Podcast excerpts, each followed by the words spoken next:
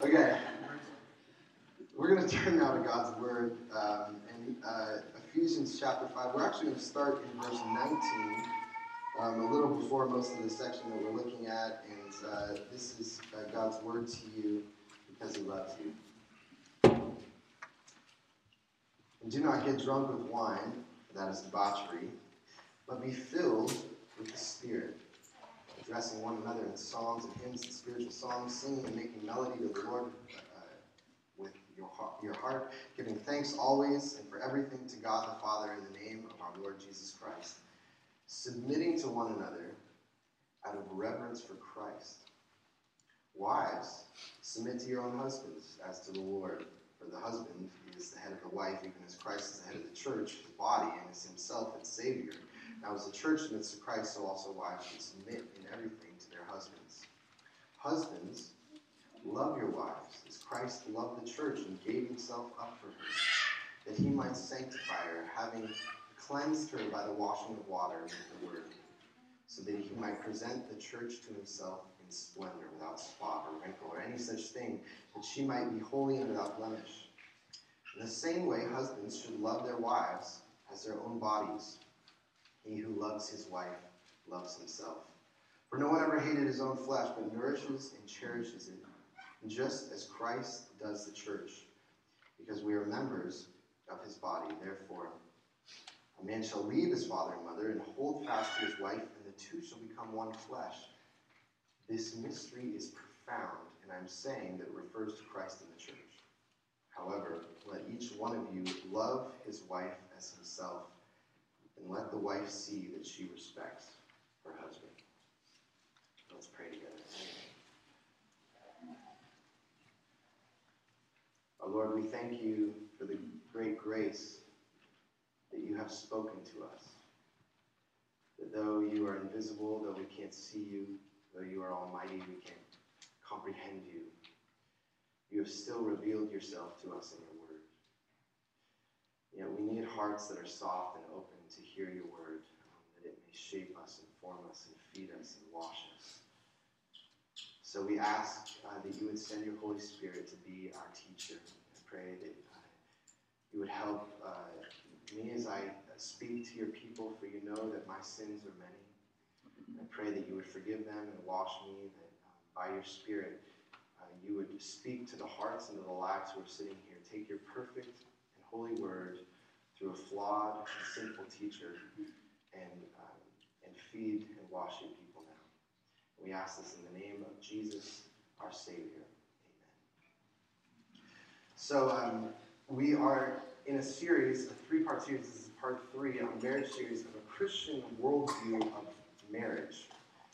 What does um, the Bible as a whole kind of tell us about marriage? One of the ways that you can ask that question about anything, of what does the Bible say about marriage, or last year we did parenting, is you go through this story that Chris was just talking about, about creation, fall, redemption, and consummation. These are the, the, the four parts of the story of the Bible. And you can look at each one of those parts and say, what, is, what does creation tell us about marriage? We looked at that two weeks ago.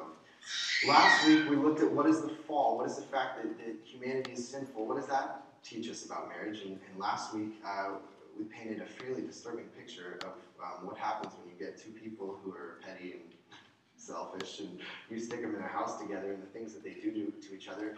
Um, and so much so that uh, many people in our culture are very, cynical about marriage and uh, not even sure they want to get married. We're not even sure that it's possible for a marriage to last for a lifetime. And uh, so that's because uh, the Bible is very honest about um, how broken marriage is, how broken we are, and the brokenness that we bring into marriage. And uh, so today, though, I want to talk about um, what hope is there uh, for marriage? Um, you know, the Bible tells us uh, both how awful marriage, how lonely marriage can be, but also the main storyline of the Bible is that it is a story about God rescuing uh, lost people. And that means it's a story about God rescuing lost marriages. And uh, the way that God does that is, uh, is through sending a Savior the hope of the Bible is not that we're going to uh, pull our life together and that we're going to be better people and, uh, and maybe we can attain to God's level, but that God sent a Savior down to us in our lost life and uh, who draws us and, and mends our wounds and washes us and feeds us and forgives us and makes us whole again so that there's hope for our marriages. And, um, and so what that means is that the gospel, what the gospel is, is, is, is the, the, the events that God did in Jesus, where God became a man and uh, in Jesus, and uh, Jesus lived the life that we should have lived.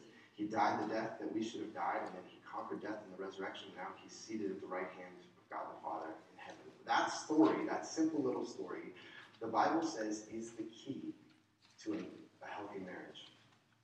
That story, of the gospel, is the key uh, to a marriage. And so, what I'm going to give you today is we look at the hope for, you know, how do our marriages that can be so tragic, so so lonely, so much hurt, uh, so selfish. I don't have seven steps to a healthy marriage. I don't have that for you. Uh, seven steps can be helpful sometimes. Uh, I don't have communication techniques for you. Um, they will, they're good to learn. I don't have a problem with learning, uh, but they don't go deep enough. Seven steps don't go down into the heart, into the core of what makes our marriages so difficult. And the gospel does. God Himself and Jesus Christ goes down uh, to the very heart, that, the sinful heart that we are bringing into marriage and deals with that. And so, what we're going to do today is we're going to look at this, probably the most famous passage in the Bible on marriage, Ephesians chapter 5, which uh, is just a masterpiece. And uh, full of mystery, deeply profound and let it um, make its way into our marriages and into our hearts. And what I want to do is I want to highlight three ways that the gospel, the story of Jesus' life, death, and resurrection, transforms our marriages. And these are the three things I want to say. Is first that the gospel is the power of marriage. The power, it is the enabling power that a marriage needs uh, to be loving and to be sacrificial. Second, the gospel is also the meaning of marriage. It actually gives a foundation for what, what is marriage for? What's it all about? What's it supposed to be doing? The gospel tells us. And lastly, the gospel is the fulfillment of marriage. It is the thing that marriage is pointing to. It's the fulfillment of marriage. And so my hope as we uh, look at this is something very practical as marriage. Uh, my hope is actually that it points us beyond marriage and to Jesus because that's the whole point of marriage is, is to be something that leads us into worship of our Savior. So um, my prayer is that, that God will do that uh, with us through His Word today. So first, the gospel is the power of marriage. And uh, for the text that I read to you this morning, I, I, I, tagged on a little part at the beginning, starting in verse 9, which um, may not seem relevant to, to, to, marriage, but this is what it says, verse 19, sorry, in chapter 5. Um, and it says, Paul says this Do not get drunk with wine, for that is debauchery, but be filled with the Spirit. Actually, in the book of Ephesians, that little line is kind of a climactic line that the last five chapters have been building up to. This is what your new life in Christ is be filled with the Spirit. Addressing one another in songs and hymns and spiritual songs, singing and making melody to the Lord with your heart. When we're filled with the Spirit, you know, we have this kind of music that's just coming out of our hearts, giving thanks always and for everything to God, the Father, in the name of our Lord Jesus Christ. And then he says this line submitting to one another out of reverence for Christ. What Paul says is um, he begins, before he enters into a discussion about marriage and about uh, husbands and wives and how they interact with each other, he lays a foundation by saying that the only way that you can really be who God's called you to be in marriage is by being filled with the Spirit. And what that will um, look like, that, that being filled with the Spirit is the power of God living in you. And when the power of God's living in you, what it'll look like is it'll look like, uh, he says this to all Christians, submitting to one another out of reverence to Christ. And Tim Keller uh, describes what it means to submit to one another in, in this. He says, It is the loss of pride and self will that leads a person to humbly serve the other. It is the loss of pride and self will that leads a person to humbly serve another. And so, what we need um, uh, to understand for a foundation of marriage is this kind of loss of pride, loss of self will, which, um, and, and, to humbly serve people, which, you know, all three of these things are things that our culture um, does not celebrate. These are three qualities that our culture doesn't celebrate. I mean, to lose your pride. I mean, if anything, our culture says you should hold on to your pride and your self will and your ambition and your goals. You should pursue those things. And then to serve another. You know, I think as Christians, that kind of language of serving people is something that we kind of, you know, that's a part of our culture. That we, serving people is a good thing. But I, when Shannon and I were getting married, uh, I remember it, it, was our rehearsal dinner, and Trevor, most of you know Trevor, was uh, one of my groomsmen, and he was up giving a toast, and, and he was telling a story about how in in, uh, in college he'd broken his leg, and we lived in the same house together, and, and Shannon, when he broke, broken his leg, Shannon brought him some 7-Up and, and little bendy straw so that, you know, he didn't have to lean forward to drink his 7-Up. And so he was telling his story, it was funny, and he said, you know, I, I just want to say that Shannon's such a servant, you know. And there were these other gals over there, and they said, servant? What's this guy talking about? Is that supposed to be a good thing, that she's a servant? Wow, real nice. And uh, of course, he was, he was squandering her by saying that she was a servant, because Christ is a servant. And yet, that's our, our culture doesn't celebrate that. And yet, what Paul is saying is that this is the heart, this is the attitude that we need to bring into a marriage if, uh, if it has any hope, is a loss of our pride our self will that causes us to humbly serve one another. And so, um, the question is if this is so unnatural for us, it is so unnatural for us to be selfless uh, to lose our pride to serve people. What is the hope? Where, where could that possibly uh, come from? And I think the key to it comes here in verse 21, where he says this submitting to one another out of reverence for Christ. How is it possible that you begin to become uh, a self sacrificing kind of person? It's a reverence for Christ. And actually, that word for reverence, the word phobos, which is where we get the word phobia, fear, out of the fear of Christ is that what Jesus has done for us, that God has become a man, he's come and dwelt among us, he's rescued us, he's sought us out, that that love is so fierce, it's so powerful, it's so unpredictable that it creates a sense of fear and awe, a wonder in us, a fearful joy that has shaken us to the core. And what Paul says is, is to end, to be your marriage to be the marriage that God intends it to be, the gospel, that message of what Jesus done has to have shaken you to the core and created that fearful joy in you. The only thing that could possibly cause you to give up your pride and your self will so that you could humbly serve each other. And so um, it is the gospel. And the reason why the gospel is so powerful in marriage is because, on the one hand, it tells us how to understand ourselves, and on the other hand, it tells us how to understand our spouse.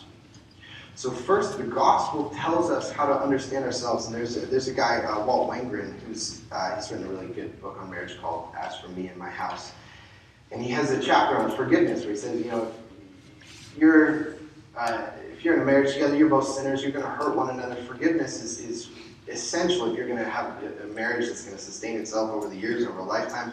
Uh, so forgiveness is vital. And this is what he says, though, about how you can forgive your spouse. In order to forgive your spouse and so heal the broken relationship, first forget your spouse. First forget your spouse. The primary relationship is between you and God. What happens there, what happens in your relationship with God, will affect what happens in your household. First, it is you and God alone. And uh, what he's actually saying is that if we come into a marriage as deeply needy people. And we expect that in our marriage, my marriage is going to give me meaning, my marriage is going to give me value, my marriage is going to give me fulfillment. You are going to go into your marriage just sucking, sucking dry, which your marriage needs you to pour into. And uh, your, your spouse can't, uh, can't handle your sucking if you're that needy. And so we actually have to go into our marriage um, charged with spiritual resources, overflowing with spiritual the spiritual resources we need uh, to sacrificially give ourselves to our spouses. And he says the way you do that is by going to God first. And he says when you do that, when you go to God first, what you're going to find out is that you're very sinful, and you and that Jesus had to die on the cross for you so that God's wrath wouldn't fall on you. And yet Jesus, it, through Christ, you're forgiven, you're embraced freely by God. You, are uh, not treated how you deserve. You're, you're, you're treated according to God's steadfast love to you.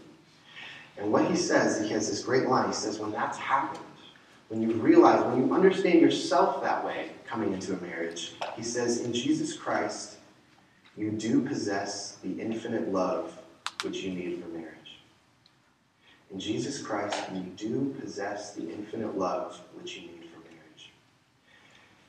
And so you cannot be selfless and humble and a servant unless you realize that Jesus has been selfless and humble and a servant for you first. He's already done that for you.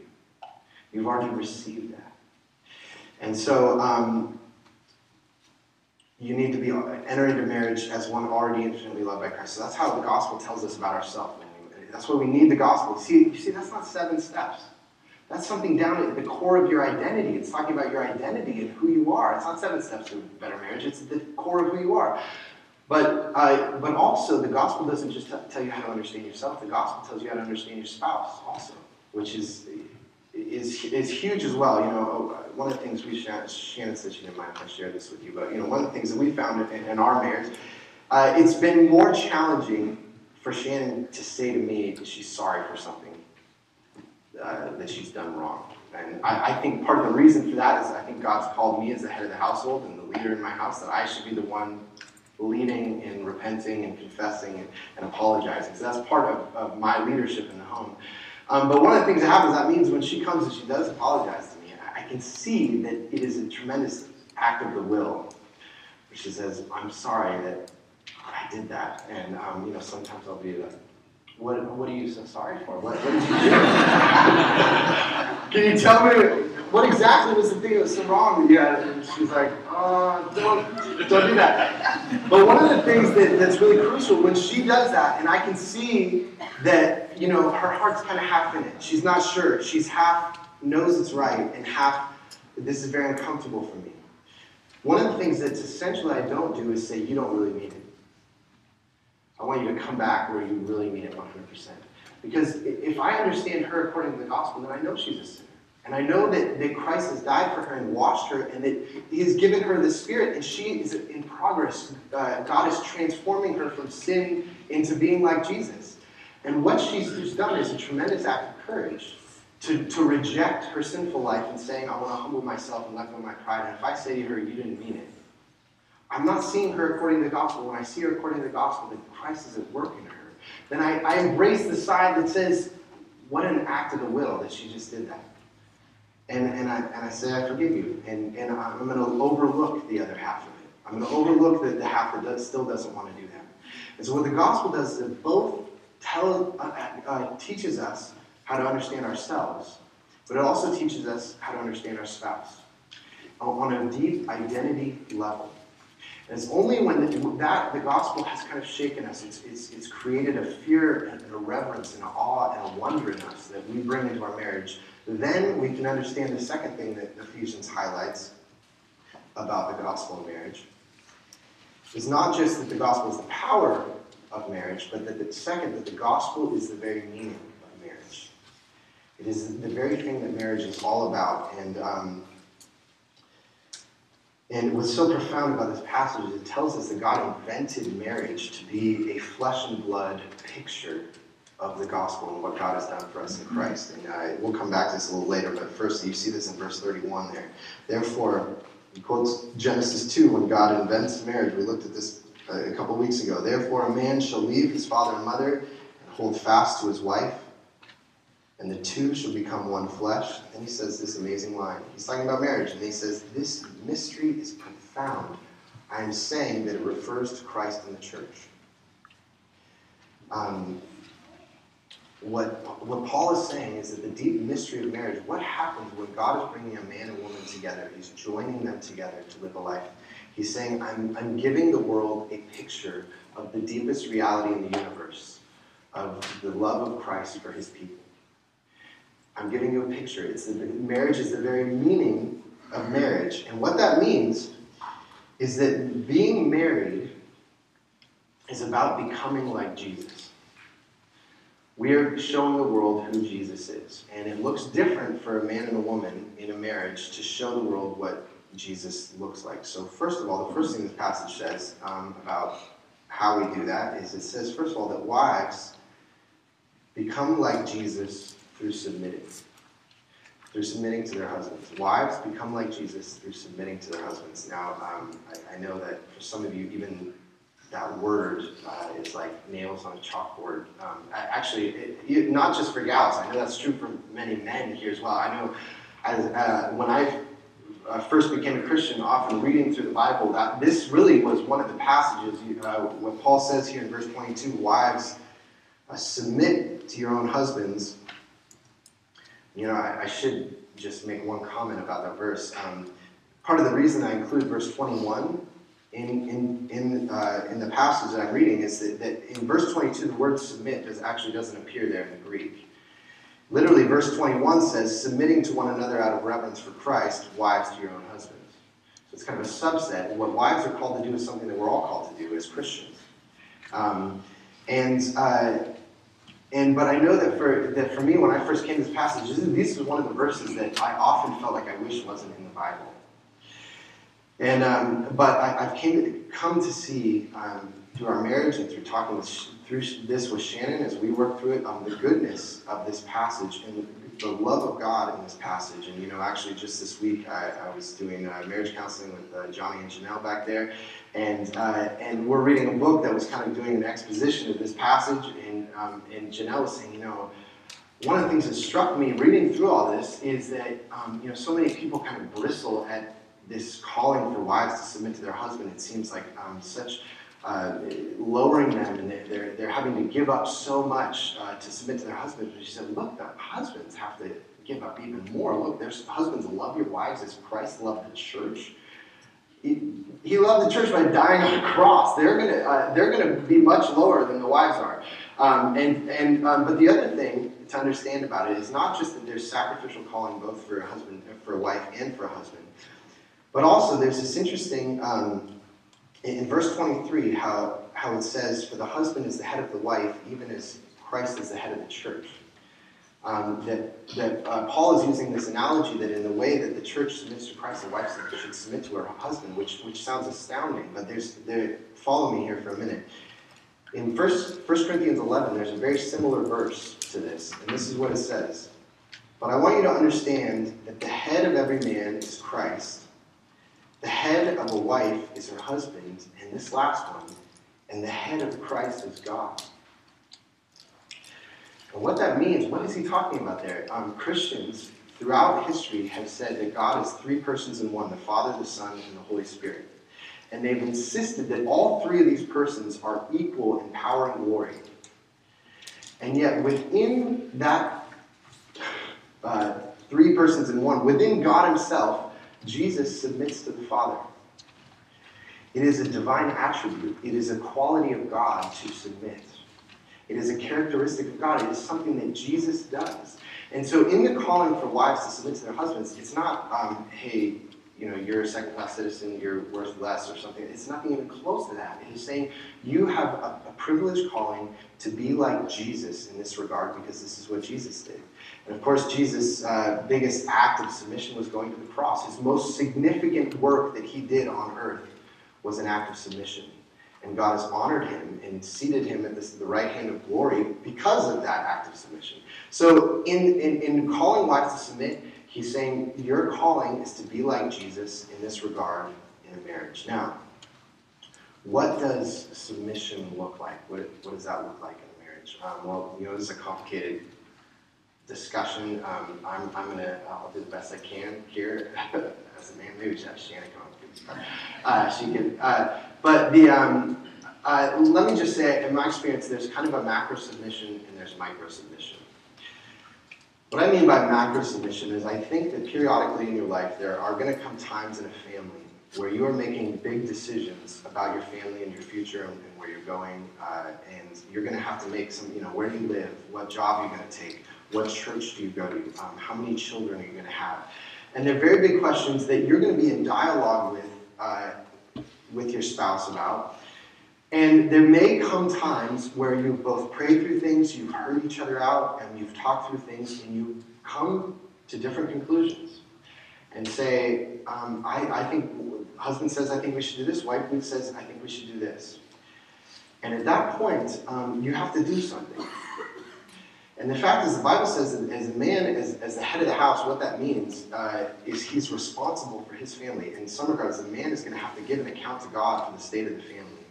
And so God says that, that it's a calling of a wife to submit to her husband uh, in, in those big questions because you have to do something. You have to go with someone. And it's a calling of a wife.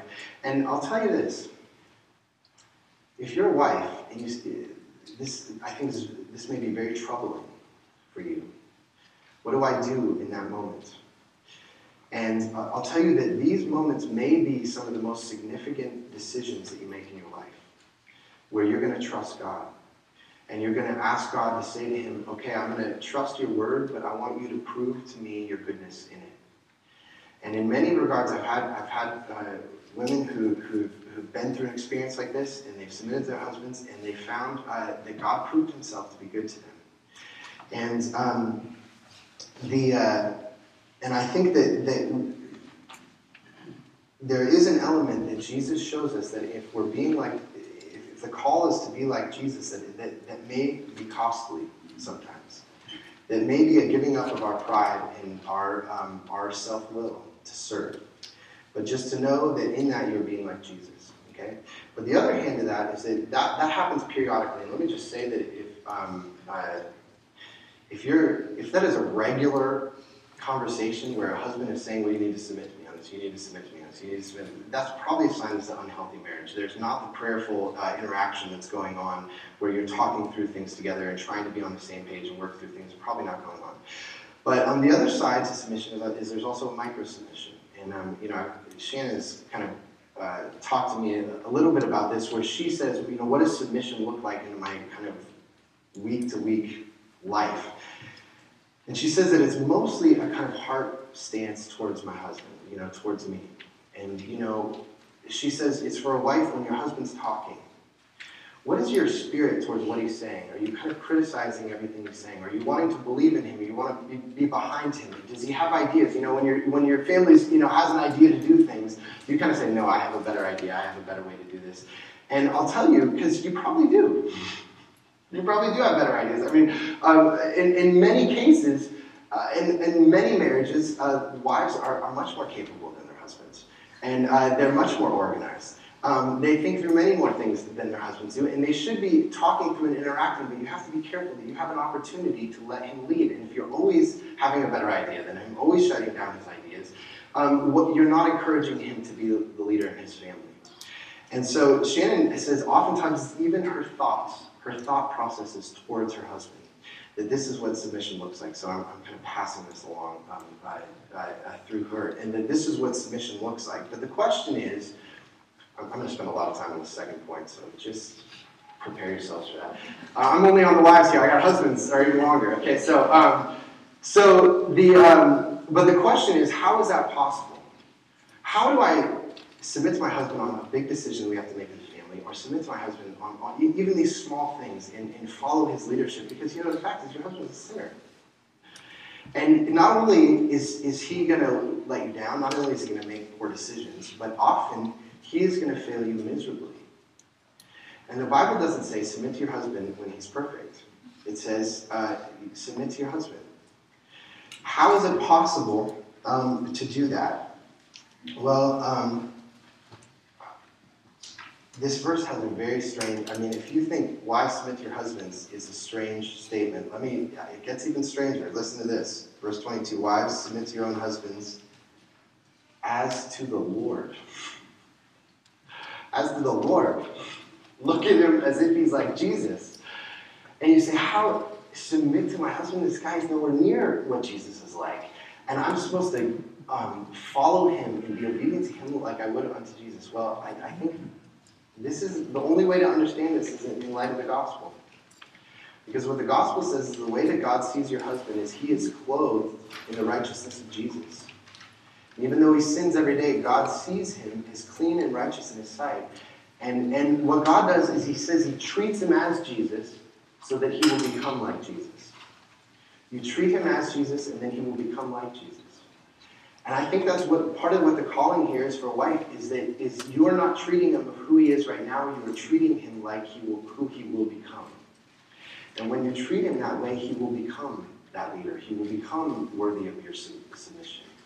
And this is a, this is a great mystery. But I, I think this is a calling of, for a wife of how, how, you know, how to be like Jesus in marriage. Now, if you're a husband and you're sitting here listening to this, I, I hope this makes you tremble that God would actually call a woman um, to come into your house, into your family, and to honor you in that, that way. I, I, I hope that would make you tremble. I hope you would never take advantage and try to use this as a way to control your wife or to take advantage of her because uh, these are commandments to her. They're not to you. Because the commandments to you are come and, uh, and I'll tell you that um, you have plenty to think about in God's commandments to you. You'll notice that uh, uh, the paragraph that's coming from men is much longer. And so uh, you're never going to be in a place where you have your paragraph down, so now you're ready to move on to help your wife get on with her, her paragraph. Okay? So, uh, so I hope we tremble as we hear that this is our, our calling for our wives. But the, the second way that in a marriage is supposed to show the gospel is that husband, not just that wives become like Jesus through submitting, but wives become, or sorry, husbands become like Jesus by through loving their wives through loving um, their wives. And um, you see that here, this amazing verse, verse 25 Husbands, love your wives as Christ loved the church and gave himself up for her. And the question that as we as husbands have to ask is how has Christ loved the church? I'm going to give you a few things. Uh, first of all, Christ has taken responsibility for his church. And you know, it's an amazing thing that Jesus lived a perfect life. He did not deserve to go to the cross. It was our flaws, our sins. And instead of Jesus coming and laying on us all our sins and saying, You have done all these things, all, all these terrible things, and now you should pay for them, Jesus doesn't do that. What does he do? He takes responsibility. He says, That's my bride. And even though she's done those wrong things, I'm going to take responsibility for it. And it doesn't look like throwing the sins back in our face. Does Jesus throw our sins back in our face? No, he's, he, he takes the consequences for them upon himself. And that's part of the calling for a husband as the head of our households is, is that shapes us. That's what Jesus has done for us. That's what we're called to do for our families, is to not um, shift the blame, but to take responsibility. But second, um, and, and, this isn't in this passage, but I also think one of the things that Jesus does for his church, the way Jesus loves his church, is through listening to her. you know, uh, Dietrich Bonhoeffer has this great quote in his book Life Together.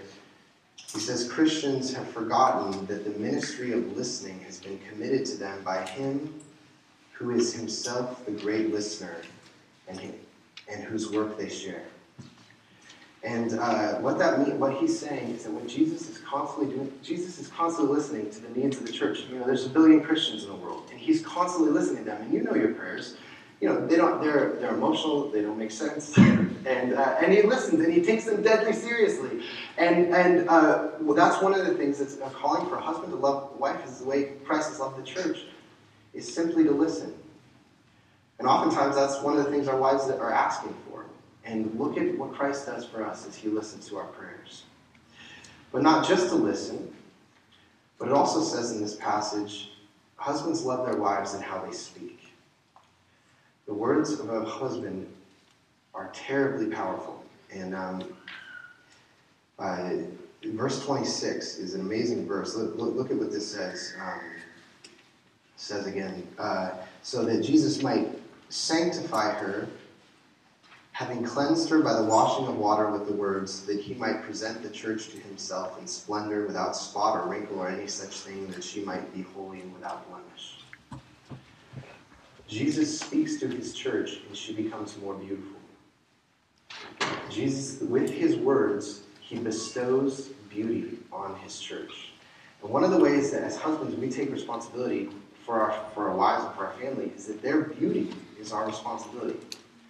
And so uh, the way we speak to them, so the expectation is, you know, um, that as we spend our life with our wives, as we speak to them, um, our love for them, as we speak to them kindly and gently, they will become more and more beautiful. They will become more and more the apple of our eye by the words that we speak to them. And that's exactly what Jesus does to us. Look, every week we come as his bride and he speaks to us and he washes us and he changes us and he removes our blemishes. And, um, and so this is the gospel. See, the, the world says if you're beautiful, if you're lovely, I will love you. The world says if, you, if you're lovely, I will love you. But the gospel says I will love you first and then you will become lovely. Love bestows loveliness on the one who is loved. And our words bestow loveliness on our wives, and they become more beautiful as we speak to them. That's what the gospel says. It inverts everything. But lastly, I think, how do husbands love their wives? Is through serving. And you see this here, uh, verse 29. For no one ever hated his own flesh but nourishes and cherishes it, cherishes it just as Christ does the church because we are members of his body. Um, being the head of a family does not mean that a husband is waited on, uh, that he's the boss, he's the, the one uh, has everyone waiting on him. Um, because what does Jesus say? Jesus says the Son of Man did not come to be served, but to serve and give his life as a ransom for many. And so uh, it, it, the, the model in the Bible is servant leadership. That um, it, there's a reversal because Jesus, as the king of the world, what does he do? He does not come and put himself above people, he puts himself below people. And that's the, the, the way that it happens in the family is that as the head, we put ourselves below and we serve. And uh, there's a great um, quote by Martin Luther where he says that um, God and all his angels smile on a husband who, uh, who changes diapers. And uh, when a husband is changing diapers, and, and this is what he says What then does Christian faith say, say to this? It opens its eyes, it looks upon all these insignificant, distasteful, and despised duties in the spirit, and is aware that they are all adorned with divine approval, as with the costliest gold and jewels. He says that when a husband is using his body to serve his wife in a home, doing things, um, that God looks on this like costly jewels. It's so it is so valuable. It's an invert. It, it's completely inverted. And this is the calling. Is is that what the gospel does is it teaches us that uh, the king of the world came and he lowered himself. And so wives are lowering themselves by submitting. Husbands are lowering themselves by, by, by listening and by taking responsibility and by serving. And, um, and I hope you see that this is this picture that we're giving is, is deeply countercultural. It, it, affirms nothing that our culture says. It's also not, this is not a traditional marriage um, in, in, any regard. Um, a, a this, is, this is very different. This is um, the gospel being lived out by two human beings in flesh and blood. Um, but there's one thing I, I want to point out. I know I have a lot to say on this, but um, it's not only that the commands to submit and to love are a picture of the gospel, but um, submission and love are the very things that we need as spouses. A husband needs a wife to respect him, and a wife needs a husband who loves her. And I, I put this quote for you um, uh, on page three of your bulletin. It's a little, it's a little long, but it's, it's been a valuable quote for me that I've used in premarital counseling uh, a number of times. And this is what it says. This is by Doug Wilson. When a man is communicating his love for his wife, both verbally and non-verbally, he should be seeking to communicate to her the security provided by his covenantal commitment. He's providing security. When a husband loves his wife, he's saying to her security. Um, he will provide for her, he will nourish and cherish her, he will sacrifice for her, and so forth. Her need is to be secure in his love for her. Her need is to receive love from him.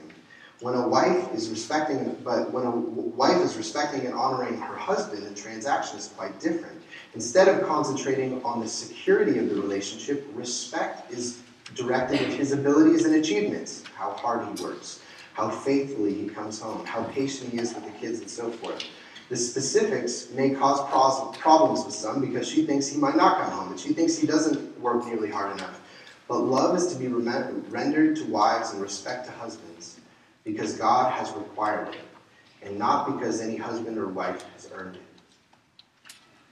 You hear that? Not because any of us has earned it. It is good for us to remember that God requires our spouses to render to us far more than any of us deserve. We don't deserve what God is demanding our spouses to give to us. And that's the gospel. And we'll only get that if, if the gospel is at, our, at, the heart of what, we, what we're doing as a marriage. But what all this says, the big message of all this, is that, that the uh, marriage is not an end in and of itself. It is something that points to something bigger. And this is my third point, what I'm just going to spend a few minutes on. Is that the third thing that this passage highlights is that the gospel is also the fulfillment of marriage. And um, what that means is that marriage um, is a good thing, but marriage is not the ultimate. And you know, for many of us, we think about what we could get out of marriage. We could get companionship and, and vulnerability, and we could get security, and uh, uh, we get friendship, and uh, we get an expanding family and opportunities. And we say, and many of us think, if I just had those things, then um, I would have joy, and my life would be complete. And you can think that whether you're, you have a healthy marriage, and whether you have a, a marriage that's in a lot of trouble right now, or if you're not married. You could put all kinds of hope that, that marriage could complete life, my life and fulfill me. Um, but the truth is that marriage is a good thing, but if you put everything into marriage and say, that is the thing that will give me a, a, a complete life, marriage will fail you. It can't give you what you're longing for because marriage wants to point beyond itself. Marriage says, don't hope in me, look beyond me. And uh, this is exactly, just to read this verse again, um, in verse 31 Therefore, a man shall leave his father and mother and hold fast to his wife, and the two shall become one flesh. This mystery is profound, and I'm saying that it refers to Christ and the church. That marriage is supposed to point beyond itself. And all the things that we're longing for, that we're hoping for in marriage, someone that knows us, the pleasure of marriage, the companionship, the intimacy, the closure, all of these things, you only get a taste of in marriage. And so, whether you're married, married or not, all those longings that marriage stirs in us is, is just preparing us for the great marriage that is coming, where Jesus is the great husband, the one that we all long for. And the intimacy and all the ways that our marriages fail and all the, the ways that we have more out of our marriage, we will have what we long for when He returns and we see Him face to face. And we will know Him as we too are known. And so the ultimate picture of marriage is that the Lord is our husband. And everything that we're longing for, even the best marriage, is pointing us to that fulfillment as we look forward to that day. Let's pray together. Oh Lord, uh, we thank you for your word, many mysteries here, many challenges uh, that you call us to. Help bring our hearts to start with the gospel, what Christ has done for us. That you would prepare us to face our spouses. And also that you would stir in us a longing for the, the marriage feast of the Lamb when Christ comes again. We thank you for the blessing of marriage. And I pray that you'd use these sermons and these scriptures that we've looked at to shape the marriages here, that um, the marriages in our church would be a picture of the gospel and would bring you glory. We ask in Christ's name.